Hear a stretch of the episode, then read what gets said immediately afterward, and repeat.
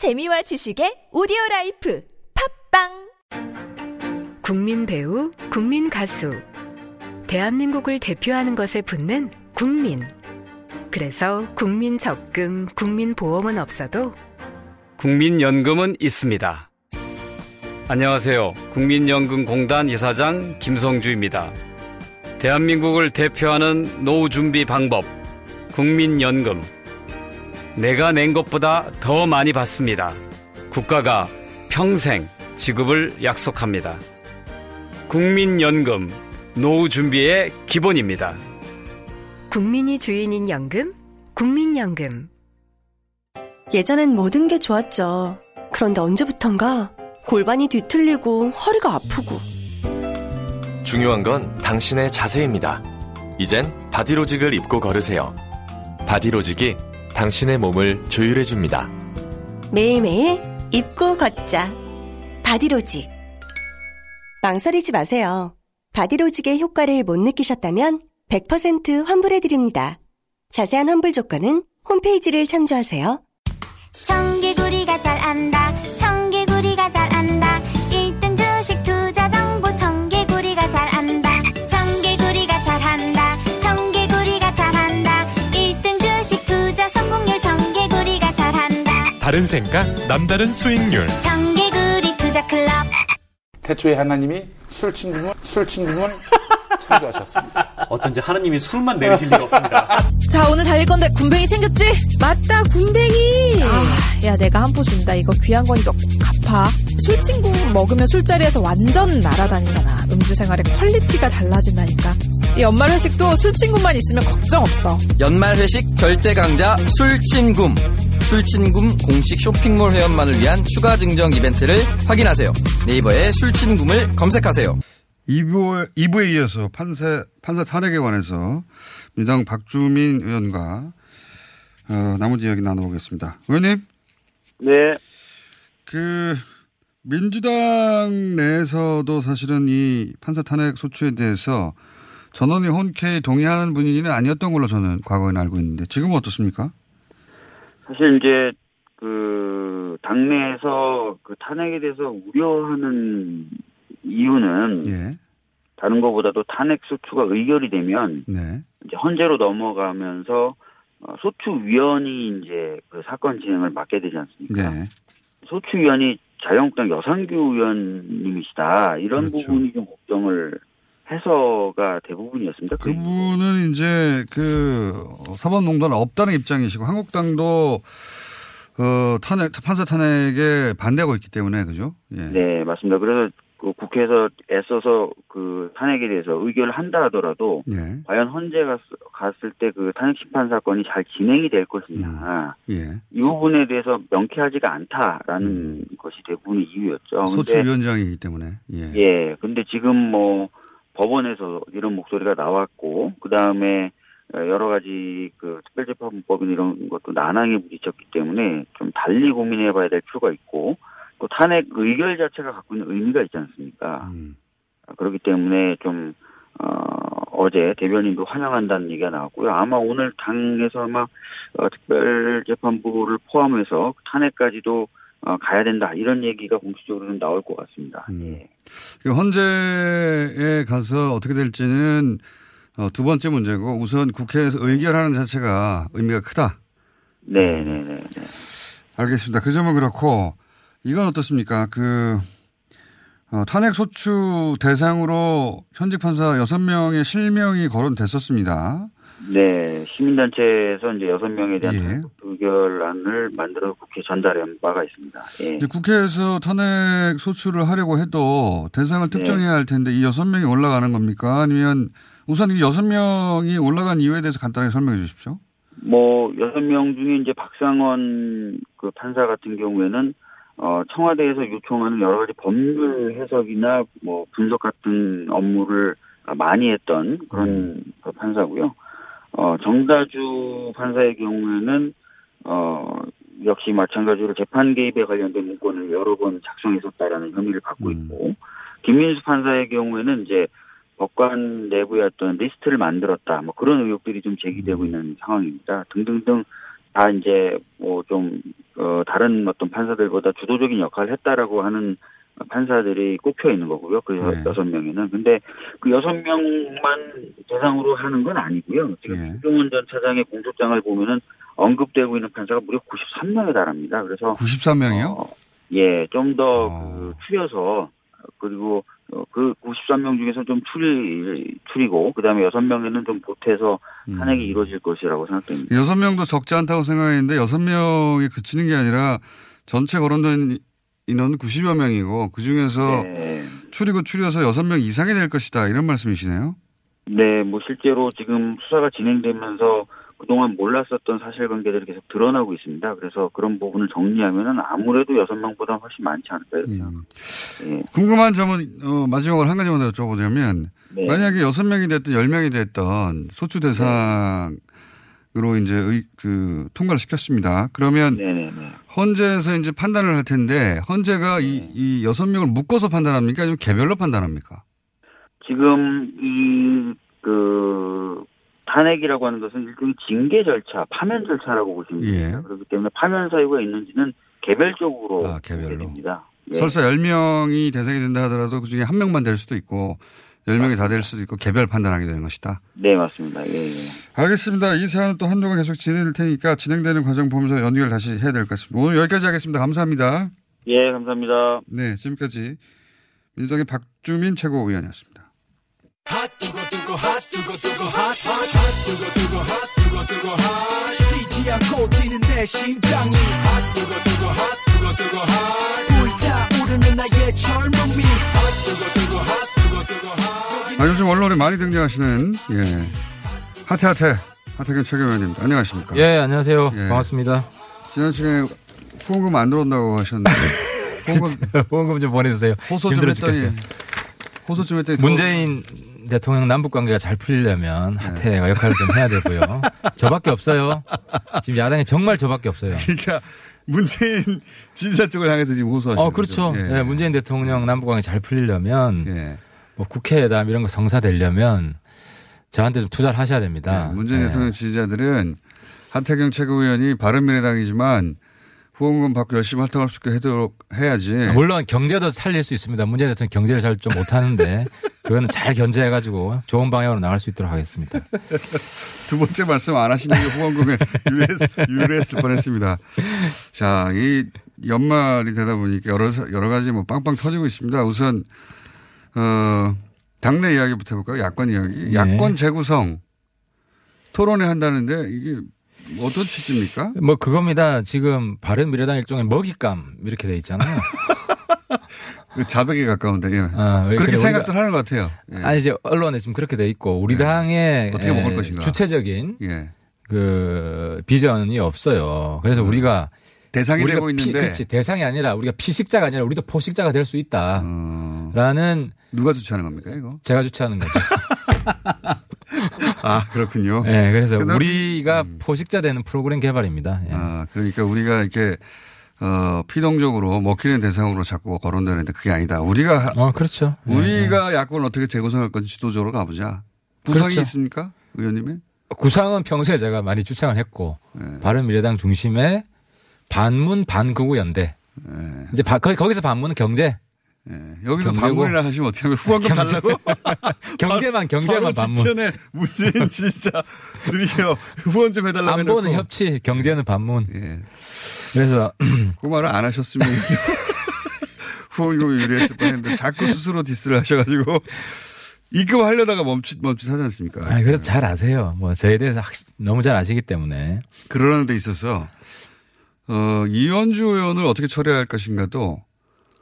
사람들이 이제 관전 포인트가 돼버렸어요. 예, 점점.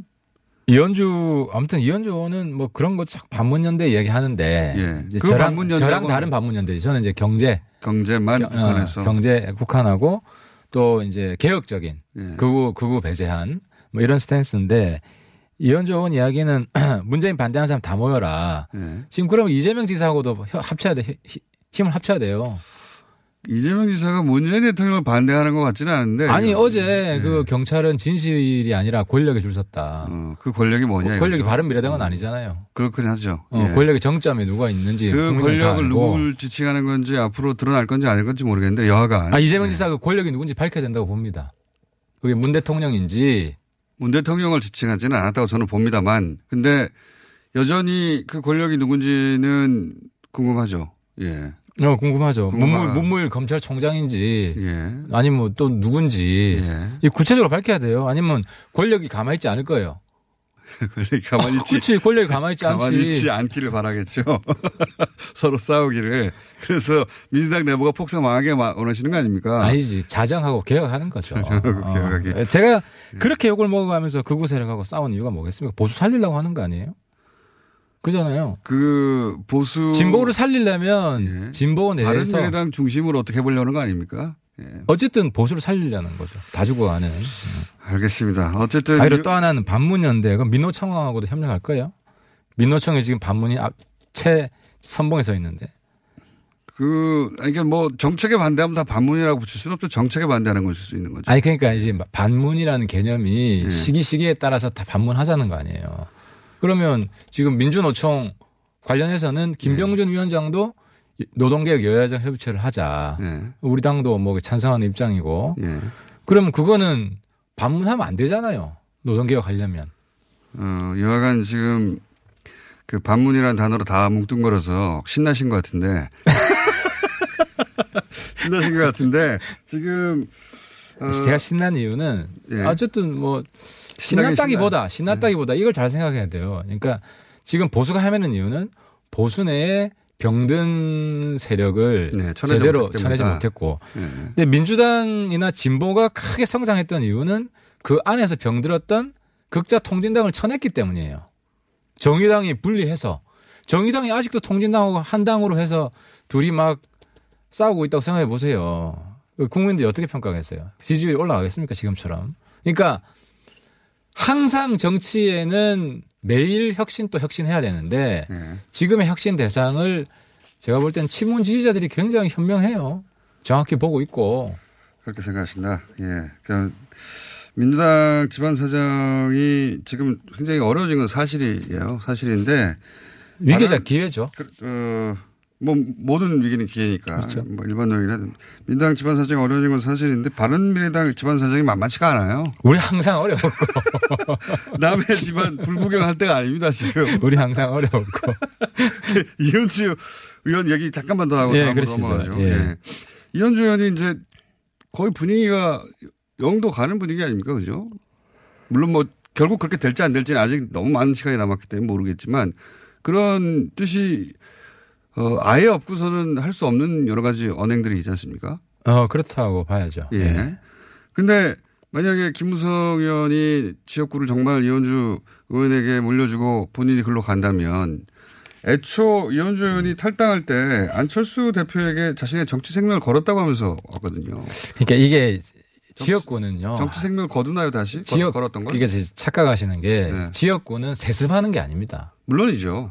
김무성 대표가 지역구를 물려줄 수가 없어요. 그렇긴 한데. 지역구를 정해주는 거는 조광특인데 조광특이잖아요. 아니면 나중에 공심이지. 그 절차를 말하는 게 아니라. 그러니까 문제는 뭐냐면 김무성 대표가 굉장히 쿨해가지고 그런 면에서는. 그건 말이다. 아니 자기 지역구를 뭐 누구한테 주려고 하지도 않고. 도와주겠다는 거죠. 도와주겠다. 그러니까 도와주겠다는 거는 모든 사람한테 도와주겠다고 그래요. 예를 들어 다른 사람도 다른 제3자도. 그럼 이현주 의원이 속은 거예요 지금?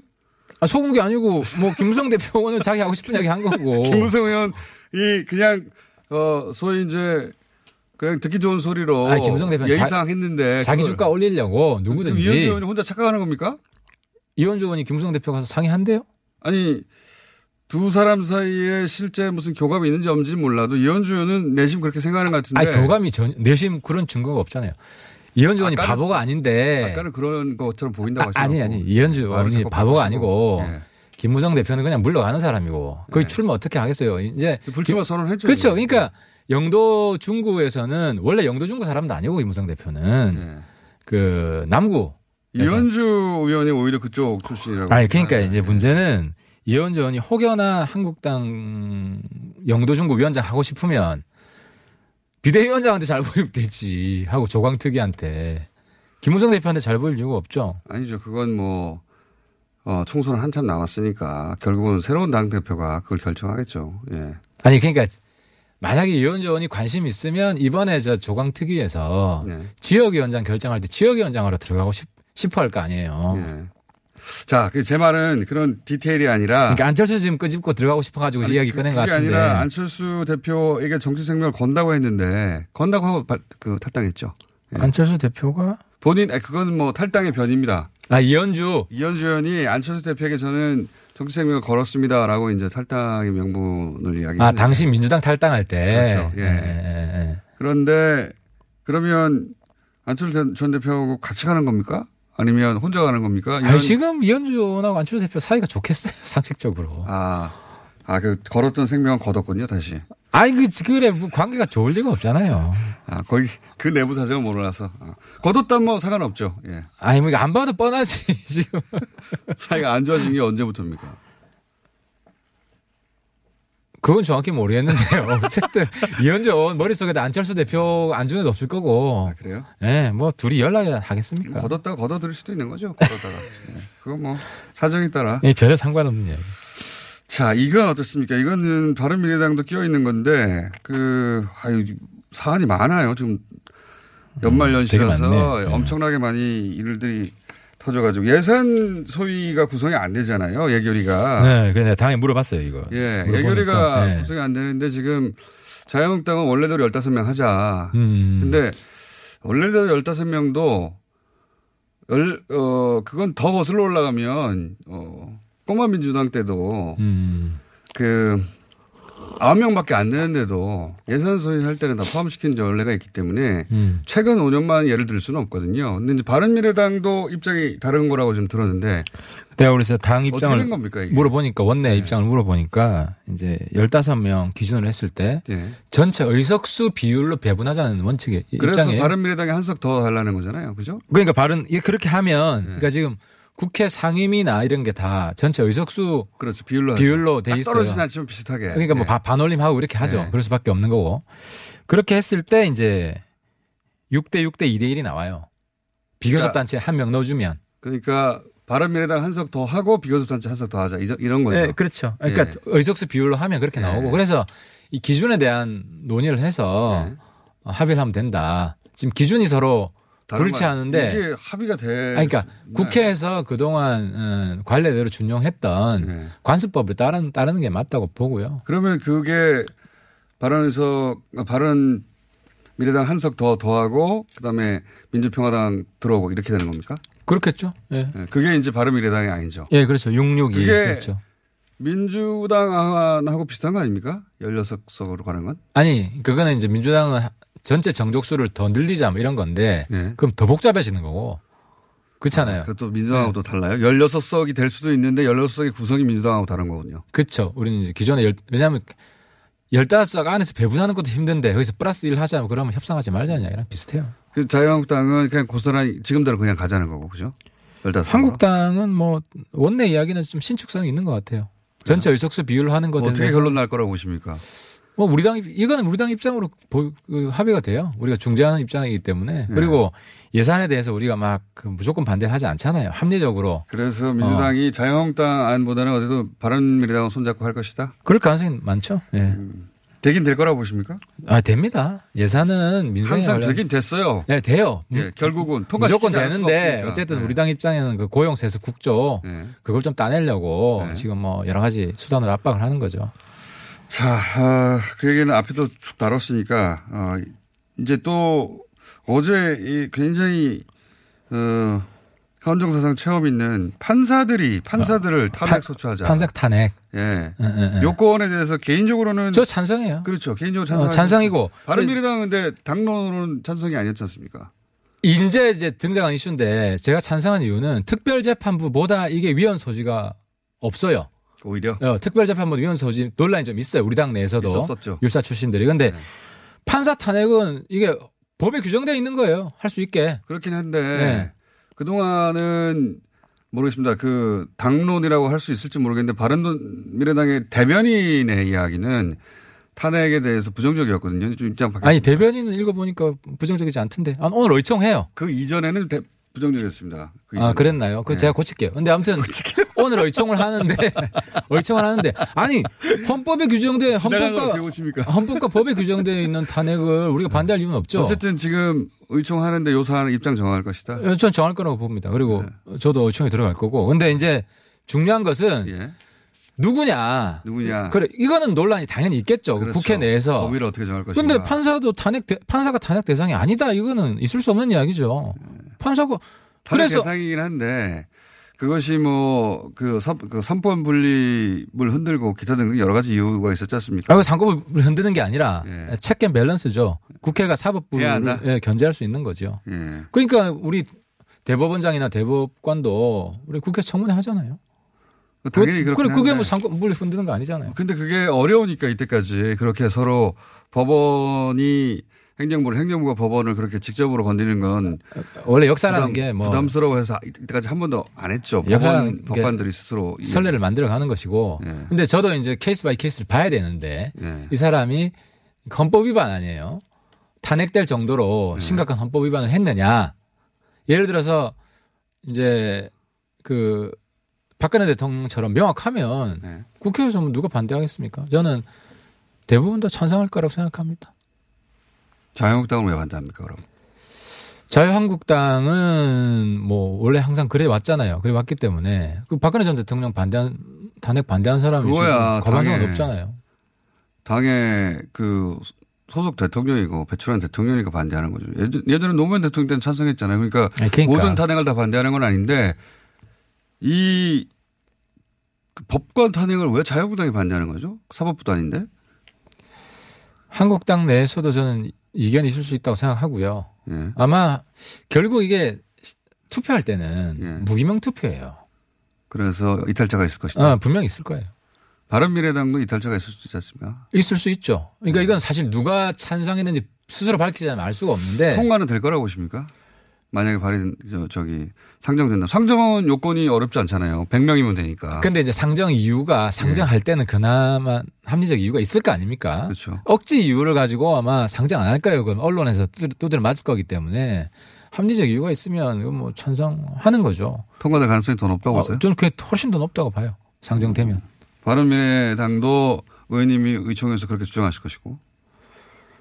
그리고 최근에 활동이 아주 많습니다. 욕도 드시지만 혐오방지법 이것도 발의하셨다면서요. 제정하겠다고 아직 발의는 안 하셨고 제정하겠다고 하셨죠. 네, 추진하려고. 그러니까 네. 미국이나 일본이나 지금 우리 사회 큰 문제가 혐오방지법 있습니다. 성별로 서로 네. 여혐, 남혐 현상이 네. 있고 이번 이수역에서 드러났고 네. 6.9cm 또 여자들한테는 6.9cm. 3일한 네. 여자는 하여튼 3일에 한 번씩 어떻게 된다 이런. 원래 남자든 여자든 그 정도로 벗어나는 사람이 있긴 있습니다. 근데 이제 그렇게 남혐 여혐으로 프레임 잡지 말아야 될 사건도 자꾸 이 범주로 들어와요. 이게 자꾸 눈에 띄다 보니까. 그래서 이 혐오방지법이 가질 문제의식 가장 핵심은 뭡니까? 그러니까 이 현상이 강화되고 있어요. 예를 들어 점점 강화되고 있죠. 일베에서 시작됐거든요. 예를 들어 전라도를. 지역 혐오지. 예. 홍어라고 한다든지. 지역 혐오, 여성 혐오, 일베 시작. 노인들을 틀딱이라 한다든지. 예. 이런 식으로 우리 사회에서는 지역, 세대. 용어를 잘 아시는 거 보니까 일베를 이용하신 거 아니에요? 연구를 좀 했어요. 이용하지 않으면 모를 용어들이. 우리 영어실에 일베 전문가가 있습니다. 그래서 지역, 성별, 세대 특히 요 세 가지가 아주 두드러집니다. 예. 그래서 우리나라도 미국이나 일본에도 헤이스피치 방지법이 있어요. 아니 전 세계적으로 그런 혐오 방지 굉장히 강하게 처벌하는 법들을 있는 나라들이 있습니다. 아, 그렇죠. 혐오 방지법은 명예훼손보다 가중처벌하는 거죠. 더 세게. 그렇죠. 예. 예. 그래서 존재를 공격하는 이제는 그리고 이제 애들 10대 이 혐오라는 게 뭔지 예. 이게 일종의 유행처럼 되는 현상이 있는 것 같아요. 그래서 그런 교육도 좀 필요한 것 같고. 왕따 예전에 왕따 정도로 얘기하다가 그보다 더 심해지고 유행처럼 되고 말씀하신 것처럼 일찍 이런 문화에 노출돼 가지고 걱정됩니다. 혐오방지법 있긴 있어야 된다고 봅니다. 그리고 이제 우리 청소년들이나 실업이 많아지잖아요. 그럴수록 극단적인 문화가 커져요. 실업으로 연결해서 또 한 번. 그래서 극우 이게 틈을 놓치지 않으시네요. 아니, 극우 국자의 원상이 되거든요. 혐오 방지법 얘기하다 혐오로 실업으로 넘어가서 또. 아, 그래서 스킨헤드, 유럽의 극우당 이런 게 막 성장하는 이유가. 맞습니다. 그거예요. 네. 난민에 대한 혐오도 똑같은 거예요. 혐오, 오늘은 사실 그 박주민 의원이 5분 까먹어서 시간이 좀 줄어들었는데. 예. 아닙니다. 사실 얘기는 다음 것 같은데. 예, 예. 혐오 방지법은 이거, 만드시면 굉장히 중요한 법안이라 다음 주에도 한 번 더 얘기해 보죠. 예, 치밀하게 준비해서 좀 만들려고 합니다. 예. 치밀하게 준비하시겠죠. 토론도 좀 많이 하고. 예. 이쯤 되면 잘한 거를 너무 많이 했기 때문에 김일성 가면도 한번 언급하고. 아, 근데 그 이야기 나도 이재명 지사 50대 남자는 어떻게 해서 나온 거예요? 아, 그건 또 시간이 좀 부족한데 다음 시간에 제가. 혹시 공범 아니에요? 서로. 아, 왜냐하면 제가 공범이라고. 나도 내 페이스북을 아니 그게 아니라 나도 내 페이스북을 우리 보좌진들이 같이 공유하거든요. 아, 그게 한 사람이 아니라 여러 사람일 수 있다. 그치. 그런데 이제 내 허락을 받거나 아니면 내가 그 가설도 1, 20대 여러 권한을 주거나. 예. 그렇죠. 근데 여러 사람 중에 과연 부인이 포함되느냐 안 포함되느냐는 또 다른 문제인데 한 사람이 아니라 여러 사람일 수 있다는 가설은 저는 일리 있다고 봅니다. 그렇죠. 비서실에서 공유해서 비서실 직원이 같이 쓸 수도 있죠. 그래서 오케이 하면 올리고. 자, 여러 가지 가설이 있는데 그 얘기는 어쨌든 문재인 정부의 경찰이 수사했다. 이거를 좀 명심하셔야 됩니다. 신나셨어요. 바른미래당 불경도 만만치 않습니다. 불난 것도. 예. 거기도 잘 하시고요. 예. 남이지만 불난 구경할 때가 아니다. 오늘은 여기까지 하고 다음 주 혐오 얘기 좀 더. 알겠습니다. 예. 그거는 중요한 법원인 것 같아서. 하태경 최고위원이었습니다. 감사합니다. 예, 감사합니다. 안녕하세요. 배우 박진입니다. 추운 날씨만큼 난방비 걱정도 많이 되시죠? 제가 난방비 아끼는 꿀팁 하나 알려드릴까요? 그건 바로 보일러를 열효율 높은 친환경 보일러로 바꾸는 거예요. 열효율 높은 친환경 보일러는 연간 13만 원 정도 난방비를 절약해주고 최대 5만 원의 서울시 에코마일리지도 받을 수 있대요. 거기다 미세먼지와 온실가스 배출을 10분의 1로 확 줄일 수 있다니. 우리 집 보일러, 열효율 높은 친환경 보일러로 바꿀 만하죠? 아참, 12월까지 교체하면 10만 원 할인, 12개월 무이자 할부 아시죠? 자세한 내용은 120 다산 콜센터로 문의하세요. 이 캠페인은 서울특별시와 함께합니다. 아직도 안 떠보셨어요? 매년 뜨고 계시다고요? 무슨 얘기 하시는 거예요? 모자뜨기 말이에요. 털모자로 아프리카 신생아들의 체온을 높여 건강하게 자랄 수 있도록 돕는 캠페인 모르세요? 세이브 더 칠드런은 직접 든 털모자와 필요한 물품들로 위험에 빠진 신생아들을 돕고 있습니다. 지금 검색해보세요. 신생아 살리기 캠페인. 여러분의 참여가 신생아의 생명을 살립니다. 세이브 더 칠드런. 사장님 계산이요. 아, 카드 수수료 때문에 남는 게 없네. 누가 한숨소리를 내었는가? 자영업자들이 카드 결제 수수료 때문에 내는 한숨소리라 하옵니다. 카드 결제 수수료가 없는 서울페이가 곧 시행되지 않느냐. 그래서 지금 가맹점을 모집한다고 하옵니다. 서울 자영업자들은 듣거라. 서울페이 가맹점으로 가입하여 카드 수수료 0% 혜택을 누리도록 하라. 가입 신청은 인터넷에서 서울페이를 검색하라신다. 이 캠페인은 자영업자의 삶을 바꾸는 서울 10년 혁명, 서울특별시와 함께합니다. 헤이 월디, 나 여행 가고 싶은데 좋은 여행사 추천해줘. 1대1 맞춤 여행부터 특가 핫딜까지 최적의 조건으로 예약 가능한 월디스 투어를 추천합니다. 월디스 투어 혜택이 뭐야? 여행사 마일리지 추가 적립과 CJ 원포인트 사용 및 적립이 되는 여행사는 월디스 투어가 유일합니다. 오케이, 추천 고마워 월디. 네이버에서 월디스 투어를 검색해보세요. 문의번호 1644-6633. 아, 월디스 투어 좋은 선택이었어.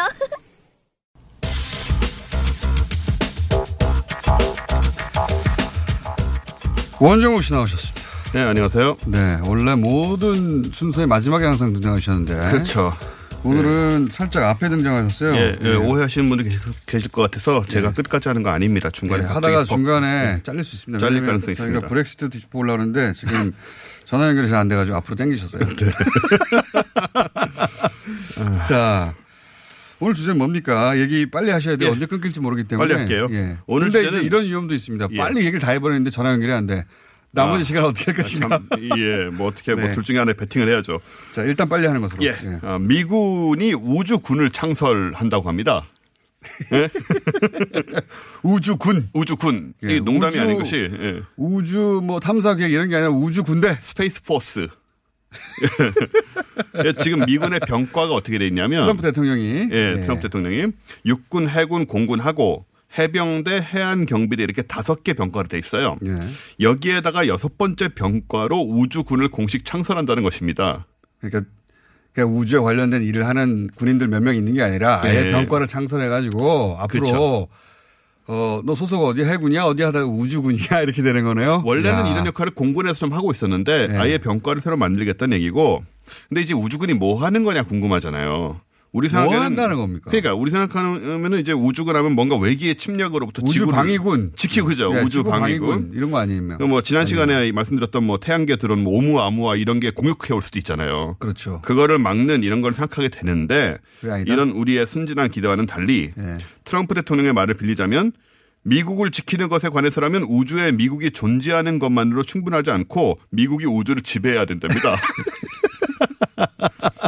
아니 근데 이건 굉장히 미국적이에요. 왜냐하면 미국이 자기가 패권 국가다. 이거를 그렇죠. 드러내는 방식으로 예를 들어서 달에 가장 먼저 가야 된다든지. 그러니까 이미 그 지구상 1번 패권 국가 아닙니까? 근데 이제 이거를 확실히 보여주는 방식으로 왜 그 과거 구소련이죠. 소련하고 우주 경쟁을 체제 경쟁으로 받아들였고 그렇죠. 우리가 패권 국가이기 때문에 우리가 달에 먼저 가야 결국 그렇죠. 달에 먼저 갔죠. 사람이 먼저 내렸고. 미국적 사고 방식이에요. 우주도 우리가 제일 먼저 다 지배해야 된다. 그러니까 대놓고 이렇게 얘기했습니다. 중국이나 러시아 혹은 다른 국가가 우리를 앞서가는 것을 원치 않는다. 트럼프답게. 그러니까요. 예, 정확하게 얘기를 우주에서도 했고. 우주에서도 미국은 우리가 패권 국가다라는 걸 보여주고 싶어 하죠. 그런데 트럼프 거죠. 대통령의 미국 제일주의가 여기서 작동하는 거죠. 다시 한번. 그렇습니다. 예. 그래서 지금 이제 우주군 창설과 운영을 위해서 5년간 80억 달러의 예산을 의회에 요청한 상태고요. 80억 달러면 큰 돈입니다. 그게. 우주 사령부가 생기는 거죠. 우주군. 그런 거죠. 우주 사령부가 생기는 거고. 만화에 나오는 건데. 연말까지 일단 우주군 사령부를 만들고 제대로 군을 창설하는 것은 트럼프 대통령이 재선을 치르는 2020년까지 하겠다. 임무가 뭡니까? 임무는 이제 뭐 적에 의해 즉 중국이나 러시아에 의해서 인공위성이 마비됐을 때 이를 대체하기 위한 인공위성을 쏘아 올리는 이런 좀 약한 것에서부터 전쟁 시 적국의 우주 자산 파괴. 그러니까 적국의 인공위성 부시겠다는 얘기예요. 전쟁할 때 적의 인공위성을 파괴한다. 이거는 우주 방해군이 아니잖아요. 저 약간 빌런 느낌이죠. 우주 악당인데. 지구를 지키는 것과는 상관없네요. 스타워즈의 제국군 느낌이죠.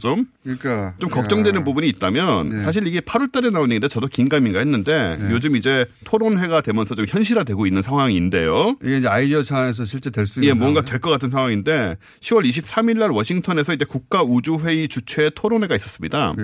여기서 펜스 부통령이 질문을 받은 것 중에 기자들 질문을 핵무기가 지구 궤도 밖에서 금지되어야 하지 않는가라는 질문을 받았어요. 현재 금지되어 있거든요. 조약이 있습니다. 그러니까 인공위성을 쏜다든가 그런 거 안 되게 돼 있는데. 우주 자체에서 또 핵무기를 터뜨린다거나 이걸 못하게 돼 있는데 이런 질문에 펜스 대통령이 이렇게 대답을 해요. 부통령이. 우리가 해야 할 일은 미국민들을 방어하기 위해서 확실하게 하는 것이며 그것이 대통령의 결단이다라고 말해서 핵무기를 우주공간에서 쓸 수도 있다는 느낌을 비쳤습니다. 그러니까 안 된다는 말을 안 했어요. 근데 펜스 부통령이 뭐라고 대답할지 몰라가지고 그러니까 뭐 과학에 관해서 정통한 사람이거나 우주 방위군에 대해서 정통한 사람은 아닌 것 같고요. 그냥 뭐 대충 얘기한 걸까요? 대충 얘기한 것 같아요. 이걸 이제 좀 진지하게 받으려면 좀 무섭죠. 쓸 수도 있다는 얘기가 되니까. 원래 그런 계획이 있었어요. 이제 레이건 때 스타워즈라고.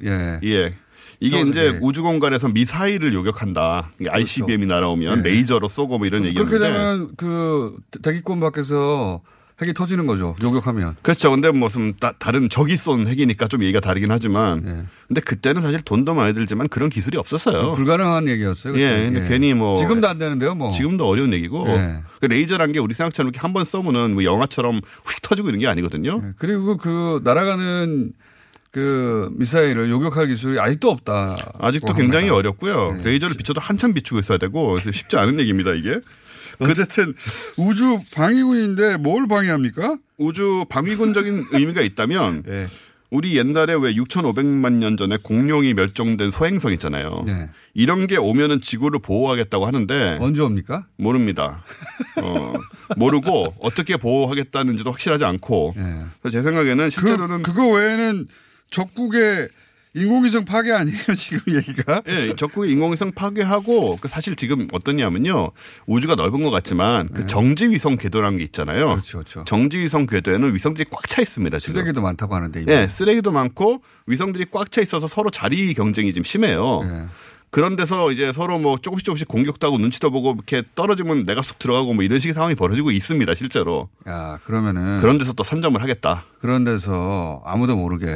예, 슬쩍 가가지고 고장내고. 그럴 수도 있죠. 그러고도 남을 미국입니다. 예, 뭐, 제가 노코멘트 하겠습니다만. 우주 첩보가 벌어질 수도 있겠네요. 뭐 여러 가지로 굉장히, 그러니까 이게 한편으로 중요한 게 뭐냐면 이게 미군은 어쨌든 간에 우주군을 병과, 정식 병과로 집어넣을 정도로 이쪽에 이렇게 투자를 하고 무게를 싣고 있다는 거죠. 아마 좀 생각해 볼 문제입니다, 이것도. 아니, 그러니까 미국은, 미국 자체가 사실은, 네. 유럽에서, 구미에서, 네. 미지의 대륙을 자기들이 발견해서, 그렇죠. 사실 자기들이 발견한 거 아닌데, 거기 이미 사람들이 살고 있었는데, 자기들이 발견해서, 자기들이 이주해서, 세계 패권 국가가 됐다고 생각하기 때문에 새로운 것에 대한 프론티어. 네. 네. 자기들이 먼저 선점하고 거기를 계속 지배해야 패권 국가가 된다. 이런 네. 생각이 있는데 그게 이제 트럼프하고 만나서 정말 우주 방위군까지 가는 거군요.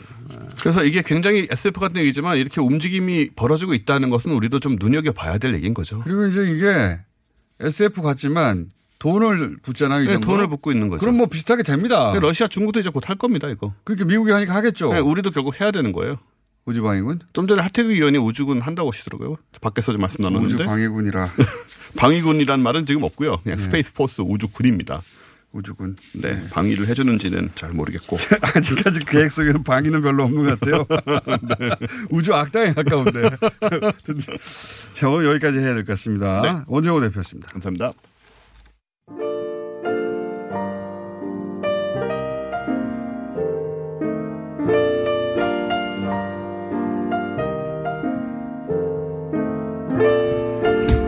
불친절 IS, 구리시 5391 택시 매번 뉴스공장 듣습니다. 아, 이건 반칙이죠. 저희 아버님입니다. 군포 15-2 시내버스 뉴스공장 항상 크게 나옵니다. 6624 버스 공장장 목소리 나옵니다. 네, 버스 번호도 좋고요. 기사님 이름도 알려주세요. 네, 당분간 계속 소개해드리겠습니다. 자. 뉴스공장에서 제일 짠한 두 분 원종우, 황교익. 예, 그렇죠. 예, 여기까지 하겠습니다.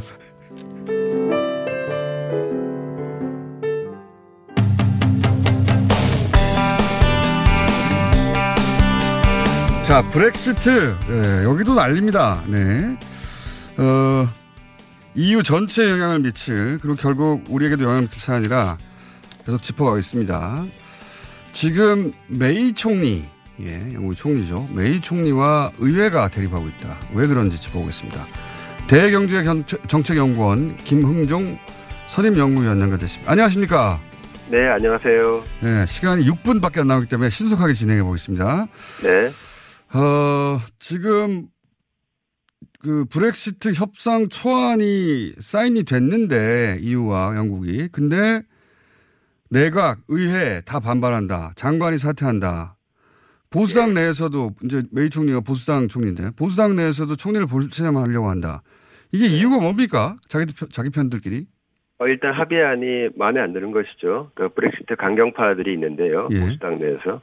예, 거기서는 격렬히 반대하고 있습니다. 그런데 협상을 주도했던 그 대표, 제가 이름을 까먹었는데 협상 책임자도 자기가 사인해놓고 돌아와서 사퇴했다고 하더라고요. 자가당착이죠. 도미니크 라프 브렉시트부 장관이 자기가 사인해놓고 자기가 협상해놓고 자기가 사퇴했습니다. 그 말도 안 되는 상황 아닙니까? 네, 맞습니다. 예, 완전히 혼란 속에 있고요. 예. 아마 25일 날 이번 주 일요일 날 EU 정상회담 가서 사인해야 되는데 메이 총리가 그때까지 총리하고 있을지 잘 모르겠습니다. 이게 좀 이해가 안 가는 상황인데 그 협상의 예. 책임자가 사인을 하지 말던가 예. 자기가 사인을 하긴 했습니다. 그런데 돌아와서는 사퇴를 해버렸어요. 네. 이게 자신의 정치적 생명 이런 것 때문에 예. 도저히 이 브렉시트 부의 장관으로 있으면은 자기가 모든 걸 다 이제 책임져야 되니까 예, 그 난파선에서 내리는 것이죠. 근데 그러면 사인하지 말았어야 되는 거 아닙니까? 아, 근데 이제 뭐 총리하고 협의하면서 그때는 사인을 했는데 하고나 보니까 이제 후회하는 것이죠. 네. 정말 무책임한 상황인데. 그러니까 그만큼 지금 영국이 대혼란을 겪고 있는 거죠. 예, 맞습니다. 지금 뭐 총리 뭐 리더십 문제도 있지만 예. 합의안 자체가 계속 질질 끌다가 계속 EU한테 끌려가는 것이다. 뭐 이런 강한 반발이 있고요. 또 이제 브렉시트 반대하는 쪽에서는 국민 투표 다시 하자 그러고 있고요. 뭐 이것저것 안 되면 결국은 노딜 그냥 나가게 될 수도 있습니다. 지금 만약에 이제 최악의 상황, 네, 아무런 협상 없이 시한이 있으니까요. 예. 그 내년 3월인가요? 3월 29일입니다. 네, 내년 3월까지 아무런 협상이 이루어지지 않으면 협상 없이 탈퇴해야 되는데 그럴 경우에는 최악의 상황은 어떤 일이 벌어집니까? 아, 최악의 상황은 이제 뭐 도보하고 깔레 사이에서 뭐 대혼란이 일어날 것이고요. 네. 거기서 다시 또 국경 통제해야 되니까. 예, 그다음에 뭐 사람들 왔다 갔다 하는 거에서도 지금도 약간의 뭐 쉔겐이 아니기 때문에 약간의 좀 건 있습니다만은 이제 모든 걸 다 다시 해야 되고. 그러니까 국경을 뭐 지나다 왔다 갔다 하는 것도 아무런 딜이 없으니까 완전히 예. EU하고 상관없는 국가처럼 예. 그 국경 통제도 이루어지게 되는 것이고. 국경 통제 이루어지고, 예. 그리고 관세청에서는 세관에서는 또 관세 매겨야 되지 않겠습니까? 그렇죠. 예. 그 뭐 전혀 무관세 하다가 갑자기 8% 10% 매기려고 그러면 또 그거 다 조사해야 되고요. 아. 뭐 굉장한 대혼란이 벌어지게 되는 것이죠. 그렇네요. 그러니까 네. EU가 전혀 교육해보지 않은 나라의 기준으로 되돌아가서. 예. 그 영국을 상대해야 되는 거고 영국도 이유를 그렇게 상대해야 되는 거죠. 노들이면. 그러니까 이제 서울하고 경기도 사이에 갑자기 거기서 국경 통제한다고 생각해 보십시오. 아, 대단한 일이 벌어질 것 같은데. 네. 그런데 예, 예. 그게 최악의 상황인데 지금 그걸 피하려고 어떻게든 협상안을 사인을 했지만 그 협상안은 또 그 강경파에 의해서 이걸로 안 된다고 지금 비토가 된 거죠. 예, 강경파는 사실은 협상 이거 안 해도 상관, 노딜을 오히려 바라고 있습니다. 예, 그런 사람들 상당수 있고요. 노딜을 왜 바라는 거죠, 그들은? 예, 그렇게 해서 이제, 왜냐면 이번 기회가 아니면, 영국이 영원히 EU에서 벗어날 수 없다라고, 이번에, 하늘이 준 좋은 기회다. 이번에 밀어붙여야 된다, 이렇게 생각하는 겁니다. 강경파는 아예 EU의 일원이 된다는 예. 자체를 바라지 예. 않기 때문에, 예. 이런 혼란기를 거칠 수밖에 없다 이렇게 생각하는 거군요. 예, 단기적으로 혼란스럽더라도 이것이 결국 영국이 잘 사는 길이고 이것이 영국을 위한 길이다라고 굳게 믿고 있습니다. 왜 그렇죠? 아, 뭐 영국 사람들 대단하죠. 예, 그 강경파들 얘기해 보면요. 예. 이제 그 영국 중심주의. 예, 영국은 개방적이고 자유로운 나라로서 전 세계를 상대로 해서 한국과 우리 잘해보자. 뭐 계속 이렇게 얘기하고 있습니다. 아, 그러니까 어떤 그룹의 일원으로는 네네. 안 된다. 영국은 예, 독자적이어야 한다 무조건. 예예예. 예, 예. 왜 대단한 자신감과 자만심이죠. 예. 그런데 그러기에는 EU는 하나로 뭉쳤고. 네. 영국이 그 EU 바로 옆에 있는 나라로서. 그렇게 되면 불리해지는 거 아닙니까? 여러 가지로. 예, 뭐 대단히 불리해지고요. 뭐 잘못된 결정이라고 저는 생각을 하고요. 잘못된 결정에는 항상 혼란이 따르게 되고 국민들이 피해를 입게 되죠. 예. 그래서 이제 점점 그 영국 국민들이 불안하고 탈퇴하면 이때까지 자연스럽던 것이 다 안 되니까 점점 네. 국민투표 다시 하자고 그런 여론이 더 높아지고 있지 않습니까? 그렇게 하고 있는데 지금 시간이 없지 않습니까? 그래서 물론 이제 국민투표 갑자기 하면 되지만 예. 시간이 없기 때문에. 아마 그렇게 된다면 메이 총리는 물러나야 될 거예요. 아, 그러면 그러니까. 국민투표로도 해야 되는데 또 총선도 또 다시 해야 될 수도 있고요. 아. 이번 겨울이 아주 굉장히 다이나믹해질 것 같습니다. 그러니까 내년 3월까지 뭐 4개월 남짓 남았는데 그 사이에 네네. 총리 사퇴하고 총선 다시 네. 하고 국민투표 다시 네. 하고 이런 일정이 나오겠는가. 예. 일정은 안 나오죠. 일정은 안 나오죠. 거의 안 나올 겁니다. 네네. 그러면 뭐 그냥 노딜로 가는 거죠. 그냥 나가버리게 되는 거죠. 네. 야, 이거. 그 굉장히 큰 그 혼란기에 지금 영국에 있는 거군요 지금. 예, 그 노딜 대도요. 우리나라에서는 단기적으로는 큰 충격이 있는데 예. 중장기적으로 봤을 때는 그 남의 불행이 나의 행복이라서 예. 뭐 조금 더 뭐 이렇게 우리가 조금 더 뭐 나아지는 그런 측면도 있긴 합니다만 단기적으로 혼란은 뭐 불가피합니다. 우리 역시 예. 우리가 가장 먼저 혼란을 입을 영역은 뭡니까? 일단 우리 유럽의 영국에 나와 있는 기업들, 예. 그다음에 지금 한 EU FTA를 해가지고 우리가 이제 무관세로 이제 상품이 들어오고 있는데요. 예. 이제 그 부분에서 어떤 부분은 관세를 매기고 어떤 부분은 관세를 안 매겨야 되고 뭐 이런 것도 해야 되고요. 또 우리 기업들 거기 지금 나가 전면적인 있습니다. 협상을 다시 해야 되는 거군요. 예, 예, 예. 그 굉장히 큰 변화가 있게 됩니다. 그런데 이제 그게 영국이 전 세계와 그러니까 전 유럽과 그렇게 해야 되니까 예. 대혼란이 꽤 가겠네요. 그렇게 되면. 네, 그렇습니다. 예. 그러면 지금 한 20초 남았는데 가장 가능성 높은 건 노들이라고 보시는 겁니까? 저는 이제 영국 의회에서 부결 합의안이 될 것 같지 잘 않고요. 예, 그렇게 되면은 지금 점점 부결에 노딜의 가능성이 높아지고 있다. 예, 상당히 이것도 생각을 해야 된다, 대비해야 된다 이렇게 생각합니다. 노딜 아무런 협상 없이 그냥 무작정 탈퇴 이게 가능성이 점점 높아지고 있다. 예, 점점 높아지고 있습니다. 예. 알겠습니다. 이 문제는 저희가 계속 관심 가지고 짚어보겠습니다. 감사합니다. 네. 네, 지금까지 대외경제정책연구원 김흥종 선임연구위원이었습니다. 저는 내일 뵙겠습니다. 안녕!